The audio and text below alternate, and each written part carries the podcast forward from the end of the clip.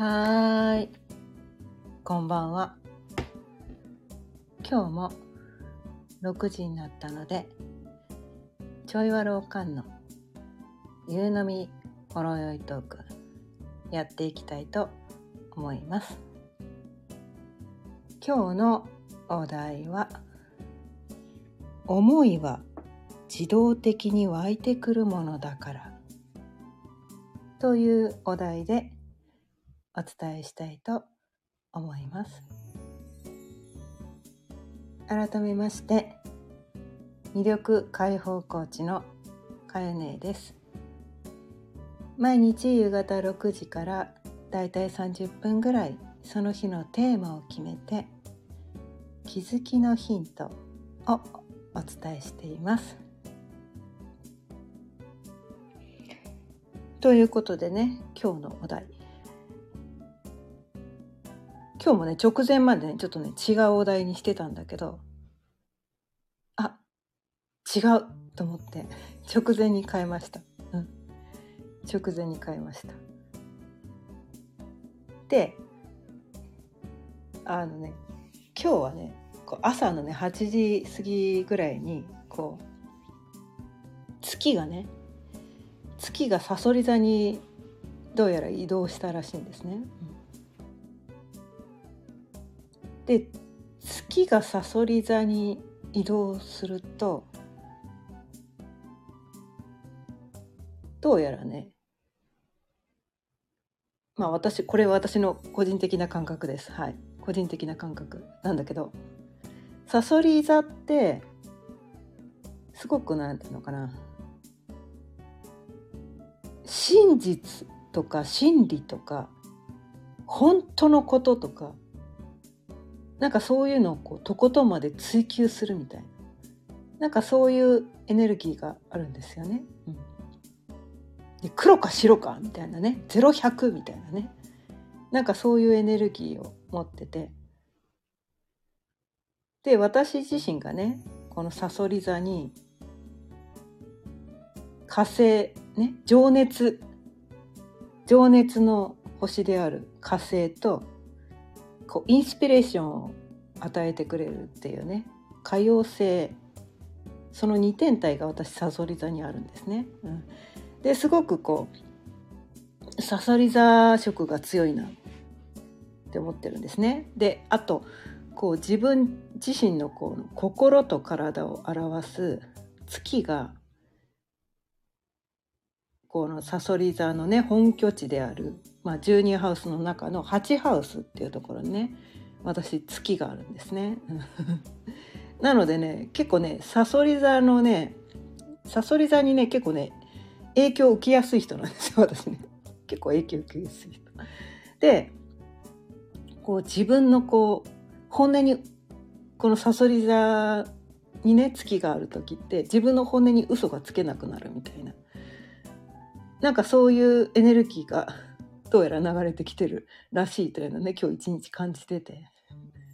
うん、で直前に全然違うお題にしてたんだけどいや今日は今日はね変えようと思って今のね自分にこうしっくりくるお題はこれだということでね直前できあの変えたんですけど。あニアサさんこんばんは。今日も聞いてくださってありがとうございます。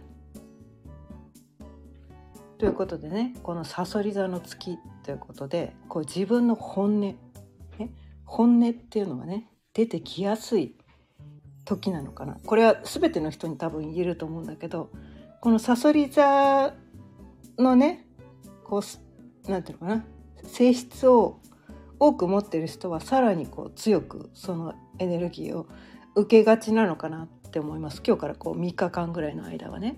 23日の間。多分ちょっと自分の本音に嘘つけなくなるんじゃないかなって思ってます。はい、で、まあ、本音っていうことはこう自分の思いっていうところとねすごくこうつながってくるのかなと思って。ただね私はこの音声でたびたびお伝えしてきてるのは私たちは何もコントロールなんかできていないと。ね、自分でいろいろ頭で考えてね。自分の頭で考えて私がこう決めたとか、ね、私がこれをやってるとか。私たちはねそういうふうにしてこう思いがちなんだけれども。私たちは何もコントロールなんかできていないっていうのね。こう口酸っぱくね毎日毎日同じことをね伝えてるんだけど、うん、だからね思いってこうこうなんていうのかな自動的に湧いてくるじゃないですか。ね、前もって、ね、何月何日の何時何分頃これをねこの思いが湧いてくるようにスケジューリングなんか何もしてないじゃないですか。ね。してないんですよ。自動的にふっと湧いてくるんですよね。それが思いってやつなんですよ。で、これも、まあ結局ね、私はこの星の動き、星の流れ、まあ、この世の摂理というか、まあ、自然の摂理、まあ、宇宙の摂理っていうのはまあ自然の摂理とも言い換えられるんだけど、まあ、刻一刻とね宇宙はね動いてるから一瞬一瞬こう移り変わっていってるからそのエネルギーを受けて私たちのこうね思いっていうのもそのエネルギーで自分は何もコントロールしてないんですよ。そのエネルギーにもうある意味振り回されてると言ってもいいかもしれない。うん、そうなんですよ。ただそこにこうなんていうのかな抗ってもしょうがないんじゃないかなっていうのにねある時期に気づいてそれはそのなんていうかなやっぱりこう自分では何もコントロールなんかできていないんだと思いというのはその宇宙の流れで自然の摂理で自動的に起きてきているものなんだからそれを否定したりとか押さえつけたりとかすると苦しいだけなんだっていうことに気づいたんですね。うん、それ気づく前からなんかこう自分に嘘がつけないっていうね。そういうなんかこうなんとかな。自分は何もコントロールできてないっていう。そこに気づく前からどうもね私はこう自分の心にね本音にこう嘘がつけないようになってきてもう2年前ぐらいからなんだけどもうどうもなんかああもうなんか気持ち悪いみたいな。自分に嘘をついてる状態がああもうやだああもうやだって。まあねそれまでね50年以上ずっと自分の心に嘘をつつき続けてきたからもうやだもうやだ と思ったんですよ。飽きたというかもうこれ以上自分の心に嘘をついて生きていたくないっていうのもう、もうとことん嫌だって思ったからね、うん、限界限界になっちゃったんですよ。自分の心に嘘をつき続けられるその許容量って多分人によって違うのかなって。まあアレルギーみたいなもんですよね。アレルギーってこうこう許容量が過ぎるとこう出てくるとかよく言うけどそれがねそれはこう個人差があると、ね、どこまでず自分が嘘をつけるのかっていうのがね人によってこの許容量の差があって全然もう生まれた時から全く嘘がつけませんっていう人は最初からねずっと素直に生きてるのかもしれないけど心自分の心にね。私は結構その許容量があったから50年以上ねずっと自分の心にねずっと嘘をつき続けて生きてきてまあでも100%じゃなくてここは正直にとかねここは嘘をついてとかねこう何て言うかな物事によってなんかこう選択してたんだけどもう最近ね本当に いろんな出来事に対してそれがもう嫌だって思ったからね いろんな出来事に対して嘘をつかないっていうのを、ね、自分のこのモットーみたいなところにしてまあ100%まではねまだいけてないんだけどなんかそういうところをねやってきててでその思いが何かその予兆はないわけなんですよ。前もってね私この星の動きとか見ないあえて見ないようにしてるんですね。それはこれからどんな思いが湧き出てくるかわからない方が楽しいと思ってるから、まあ、映画の結末はねこの世はだって映画みたいなもんでね。なんかこう幻想の世界を生きてるわけなんだけど私たちはね。結末が分かっちゃったら面白くないじゃんみたいな。ストーリー全部分かっまあ、それでね分かった上でやるっていうのもまあそれが好きな人もいるのかもしれないけど、まあ、こうそれはこうここ個人の、ね、好みの問題なのかもしれないから前もって知りたい人は別にねそれをね探求すればいいんだけど私はどっちかっていうとハラハラドキドキワクワクしたい人なので 知ら知りたくないんですよ逆に自分の未来がどうなるかなんてちっとも知りたくないんですよ。ね、一瞬先もわからない方が私は好きなんですね。そっちの方が好きなんですよ。だからこれからどうなるんだろうみたいな こうなってるかな。ストーリー展開が意外性があるほど面白いって私は思ってる人なのでね。こう来たかみたいなね。それに対していちいちこう面白がれる楽しめる人だから、うん、だから知りたくないんですね。うん、だからそのなんていうのかな、ま、毎春毎春違う思いが湧いてくるってそれを毎春楽しんでたりするんだけど、うん、でそれは自動的に起こってくることで何も私にはコントロールできない。でも湧いてきたそこの気持ちをなるべくなるべく抑えないようにしようっていうのをねやってるんですね。これね結構ね大変なんですよ。意外と大変。結構ね勇気がいるんです。勇気がいるの。えこんな思い湧いてきちゃったぞ。やべえってことがね 結構あるんですよ私ね新しいアイデアをねすぐ思いつく人なんですねこれやったら面白いんじゃないみたいな これやったらどうなるんだろうみたいなこのこの後の人生の展開こういう行動をしたりこういうこう発言をしたりしたらこの後どういう展開になるんだろうっていうのがね見たい。ってねそう好奇心がね旺盛なので。なんかそういうことをね思いついちゃうんですよね。湧いてくるの。えこうしたらどうなんだろうっていうね思い。まあアイデアが降ってくるっていう場合もありますね、うん、こうしたらどうなんだろう。思いついちゃったりこう思いが湧いてきちゃったりするとやらずにいられないんですよ やらずにいられないんだよ、うん、やらずにいられないの、うん、で前まではねそのなんていうのかな。それが自動的に湧いてきてるっていうのを気づいてない頃は結構その後がワクワクしつつもその後もしこうなんていうのかな。いろんな人に嫌われちゃったらどうしようとかうまくいかなくてなんかこう大失敗をしてこうなんかすごいとんでもないことになっちゃったらどうしようみたいななんかこうそういうふうにしてこう怖いっていう部分もあって前はねそれをやることに対してすっごいね怖かったんです。もう本当に清水の舞台から飛び降りるぐらいの毎回こう崖から飛び降りるぐらいのなんかそういう気持ちで毎回毎回その思いついちゃった。ね。思いが湧いてきた。やってみたい。こういうことを発言してみたい。まあこうね私結構アウトプットねいろんなこう YouTube とか Facebook とかインスタとかねブログとかいろんな形でこう発信してたり、まあ、このね音声でもね発信してたりとかして。こんなこと言ってソース感食らったらどうしようとかね思わないこともないんです。思わないこともないんです。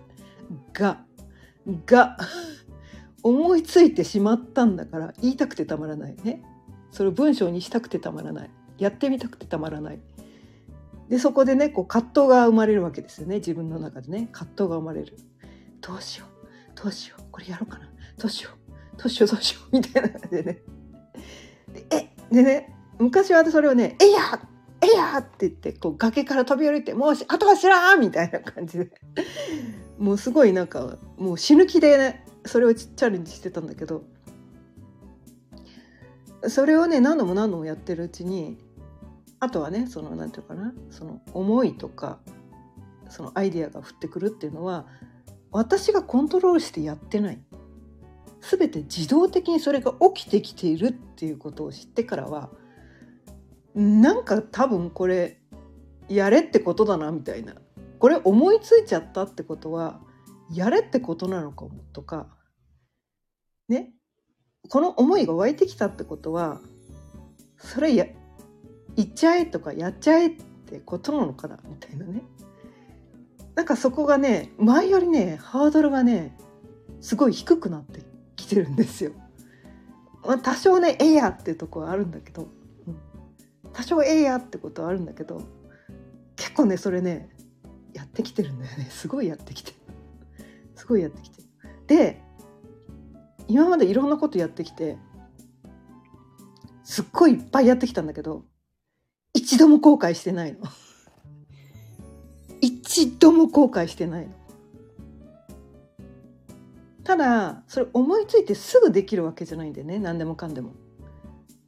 だからそのかな内容によってねそのハードルがすごく高いこととかすぐできちゃうようなこととか内容によってねいろいろあってちょっと時間が必要なのもあるんだけどでもやって後悔したことは一つもないの一つもないんですよ。で結構ね皆さんねこういうことに対してこうねそういうアイデアが降ってきたとかこういう思いが湧いてきたことに対してそれを行動に移すことがね結構なんていうのかな怖い人とかハードルが高くてなかなかできないっていう人が結構多いんじゃないかなって思うんだけどまあ、そういう人に向けて言いたいことは明日もし死ぬとしてね人なんていつ死ぬか分かんないんですよ。ね。今今ね今隕石がドーンって降ってきて今死ぬかもしれないですよそんなの分かんないんですよ。ね。明日ね自分は、ね、交通交通ルールをねちゃんと守ってねちゃんとなんかこうルール通りにこう生きていたとしても周りのね誰かが交通ルールを守ってなくてとかねあとはなんかこう、まあ、車の運転中に何かね持病の発作が起きてコントロールが効かなくなってしまっていきなりこうなんかこう赤信号で突っ込んでくるっていうのが100%ないとは言えないわけなんですよね。うん、不幸なその出来事が100%起きないっていうのはどの瞬間においてもないとは言い切れないんですよ100%ないとはね。パーセンテージは少ないかもしれないけどいつ何時どうなるかはわからないわけなんですよ。うん、でその死ぬ瞬間にあれややっぱりやればよかったやってたらどうなんだろうっていう思いを残しながら死にたくなくないですか？みたいな 私ねいつもこれを思うんですよ。明日死ぬとしてこれを言わずに死ねないとかやらずに死ねないと思ったらやるようにしてるんです。それが多分自分の本音のところだから明日死ぬあと5分後に死ぬっていうことを想像してみてそしたら周りの人にどう言われるとか関係なくなるんですよ。それが成功するとか失敗するとかどうでもいいんですよ。だって明日死ぬんだったら、ね、関係なくないですかみたいな。失敗したからってねもう明日死ぬんだったらそこで誰が何を言おうがどうでもいいんですよ。ね。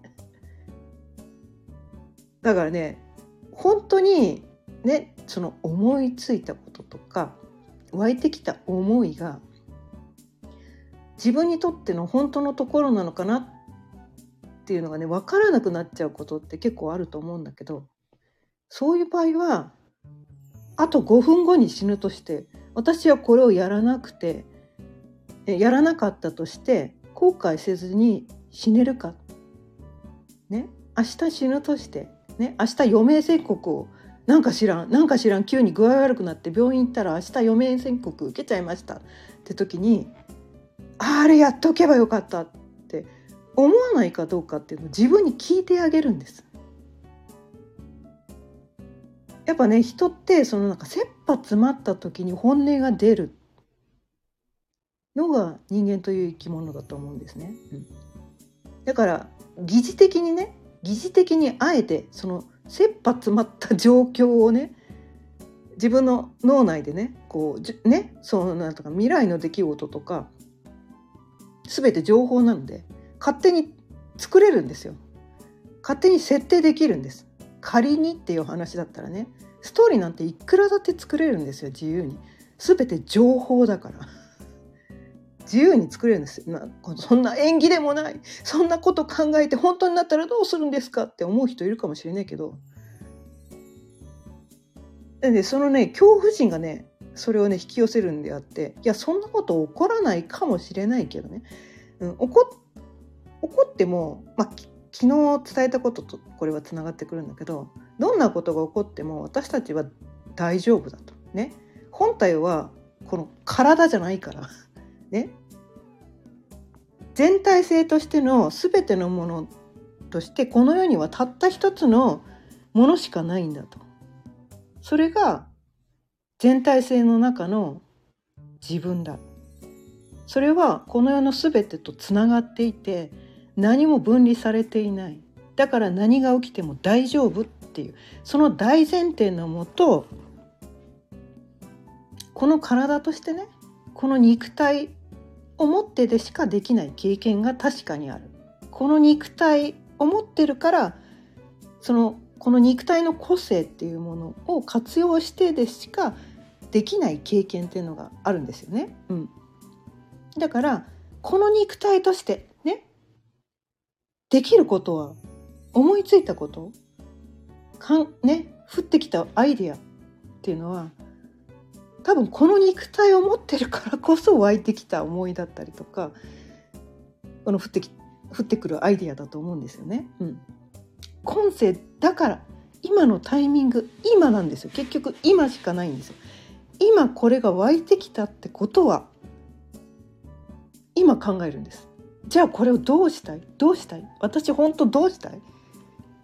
本当に嫌だったらね湧いてきたけどそんなのありえないって思うんだったらまあ無理してやる必要はないんだけどね無理は一切やらなくていいんだけどでもそういう思いが湧いてきたそういうアイデアが降ってきたっていうことはこう潜在意識のどこかに自分がそれを求める気持ちがどこかにあるはずなんですよね。うん、で必要以上にそのなんていうのかな拒否反応が出ることっていうのは逆にすごい意識してるってことなんですよね。絶対にないみたいな。絶対ないからみたいなこう声を大にして言いたいことってめちゃめちゃ意識してることだったりもするんですよね。ケロリンさん100年後にはプーチンさんもキムさんもそして私もいないですね。あこんばんは。うんとねこの世にはね誰もいないんです。誰もいないんです。誰もいないんです。私もいないんです。誰かがいるという幻想を見てる。えええあの幻想の世界ね。映画を見てるだけなんですね。私たちはね。そうそう、うん、100年後だろうが一瞬後だろうが全く同じです。ただねそのせっかくこの幻想の世界に生きててその未来とか過去とか情報なんてね所詮幻想なんだからいくらでも書き換えられるわけなんですよ。だったらだったらどういう幻想を抱きたいですか？みたいなどういう幻想生きたいですか？って話なんですね。うん、でこの肉体としてね降ってきたアイデアとか湧いてきた思い、ね、この肉体でででしかできない経験やります？やれないです？この肉体が明日滅びるとしてそれをやってみたいですか？やってみたくないですか？ただそれだけをねシンプルに自分に聞いてほしいんですね、うん、そしたらこう周りの人がねあの人にああ言われるんじゃないかこう言われるんじゃないかとか失敗したらどうしようとかもうどうでもいい どうでもいいと思いません？どうでもいいと思いません、うん、明日もし地球が滅びるんだとしたらどうでもよくないですか？みたいな。ただねそれがねまあだからそういう映画を見たいですかって話なんです。所詮幻想だからね。そういう映画を見たいですか見たくないですかって話なんですよ。それをリアルなねこうからこのね体をね幻想なんだけどリアル感半端ないじゃないですか。ね、痛いとかね心地いいとかリアルに感じるわけじゃないですか。幻想なんだけどリアル感やばいじゃないですか。この体で感じることね。五感で感じることって。もう現実にしか思えないじゃないですか。だからせっかくそう言ってってねこうバーチャルリアリティどころか超リアリティな感じの映画の世界でもし生きてるんだとしたら思いついたこととかね。降ってきたアイディアとかやっちゃえばいいじゃん。って話話なんですよ。ね、その後のことにどうなるかなんて誰にもわからないです。誰にもわからないんです。成功するか失敗するかなんか誰にもわからないんです。で、その後の展開は誰にもわからないんです。誰にもコントロールはできないんです。思ったようになんか100%はならないんです。でもだからこそ思ったようにならないからこそ映画は面白いんです。どんでん返しがあるからお映画は面白いんです。そうきたか。そう来るか。ね。切羽詰まった。切羽詰まった。追い詰められるからこそ脳みそフル回転みたいなそういう体験ができてその時にいいアイデアを思いついたらよっしゃいいアイデアを思いついたっていうそういうねなんかこうね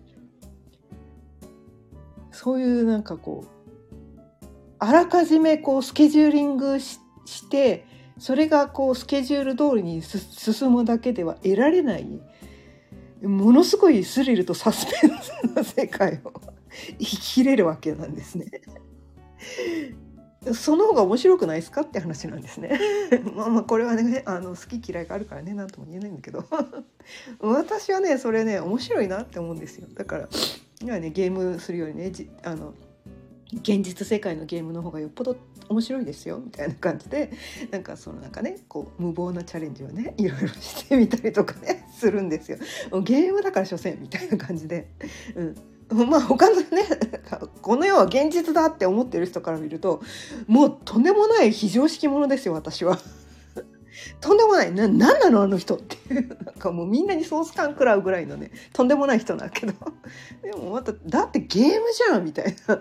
ね所詮幻想なんだからやってみればいいじゃん。みたいな。誰に責められたってそんなの関係ねえよみたいな、まあ、だからといってね。だからといって人に嫌がらせとか他の人が嫌がるようなことをこうなんかこっちからねこうあの悪口を面と向かって言ったりとかその人が気分を害するようなことを面と向かって言ったりとか陰口とかそういうことはしないですよ。そういうことはしない。なぜならばつまんないから。面白くないから。単純にそれだけです。悪口とかね争いとかちっとも楽しくない。私は人生を面白くしたいだけなんです。って。面白くしたいからねそういうことはやらない。人を傷つけたくもない。ね。そんなのことああの、平和主義なんですよ。平和なのが好きなんです。ただ面白くしたいだけなんです。人生をね、うん、だからこうねこう争いとかなんかその人を傷つけるとかそこをやってちっとも面白いと思わないしつまらないから それをやらないだけなんだけど、うん、ケロリンさん、なんだか人より認知というか常識というか思い考え方がずれているのですか？これは何でしょうかね？うーんとねみんなね違うんです。みんな違うんです。誰かが飛び抜けて変わってるっていうわけじゃないんです。自分でそういう幻想を持ってるだけなんですね、うん、だからそれは気にしなくていいんじゃないですか。ただそういう幻想をね抱く方がケロリンさんの人生が楽しいんだったら、まあ、そういう幻想を抱いててもいいんじゃないですか。まあそれだけです。何だっていいんですよ。ね、自分が生きたい人生をただ生きればいいんです。自分が思いたいようなことを思えばいいんです。ね、そう思いたいんであればそう思ってればいいじゃないですか。ただそ自分がそうだからといって他の人に対してそれを強要したりとかね私を認めてとかねそれはしなくていいんじゃないかなみたいな自分で自分をね認めてあげるだけでいいのかなって思うんですね。人になんかそれを認めさせようとするとまた苦しくなっちゃったりとかね辛くなっちゃったりとかするのでもう誰にもね認められなくていいんです。所詮ねみんなね自分のことにしか興味ないんです。そうだと思いますよ。どんなに綺麗事言ってる人もね私は人を助けたいんです私はみんなのためにこれをやりたいんですって、ね、どんなに綺麗事言ってる人がいてたとしても所詮みんな自分のことにしか興味ないんですよ多分ね。多分、うん、私もそうです。自分のことしか興味ないです、うん、ただ人を傷つけることにも興味ないんです。そこも興味ない、うん、で人がね喜んでる姿とか幸せそうな姿が見たいんです。これは私のエゴです。で私がそういうね人が幸せそうな姿とか輝いてる姿とか嬉しそうな顔を見たいからね見たいから私がそれを見人のそういうのが見たいんだったらまず私がそういう私がそうならないとみたいななんかそういうことで私が人生を楽しんで私が楽しそうにね生きてて私はこういうこと考えてるの面白い人生が楽しくなるってなんかそれをシェアしてるだけなんですね。うん、だからみんな結局はね自分の興味のあることしかやってないし、うん、自分がねやりたいようなことしかね結局やりたいことしかみんなやってないんですよ。それを認めちゃった方がいいです。私はでもやりたくないことを頑張ってこんなやってるんですって言うけどそのね頑張ってやりたくないことをやってる私っていうのをね演じてみたいっていうのをねやってるんですよ。もうねそれ認めちゃった方がいいんですよ。で本当にやりたくないんだったらやめればって話なんですよね。やめればって話なんですよ。幻想というかずれていることで周りにいろいろ言われるんですがそれでもいいんですかね？言いたい人に言わせればいいんですか？だってみんなそれぞれその人の幻想を生きてるんだから。ね、それによってあのああの人はそれが言いたいんだなって言って全てを受け入れてしまえばいいんじゃないですか、うん、別にそこに対してね相手がねそんなこと言うべきではないみたいな。相手を責める必要もないしあその人はそういう風な認識なんだなって思ってね。はいはいって言ってればいいんじゃないですか。うん。そこに対してこうそんなことを言われる私はダメみたいな自己否定が入っちゃうと自分が苦しくなっちゃうだけだからね、うん、そこで自己否定する必要ないんですよ。だって人それぞれねこう価値観とかその人の正義っていうのがあってね。自分が正しいってみんな思ってるんですよ。で他の人は間違ってるってみんな思ってるんですよ。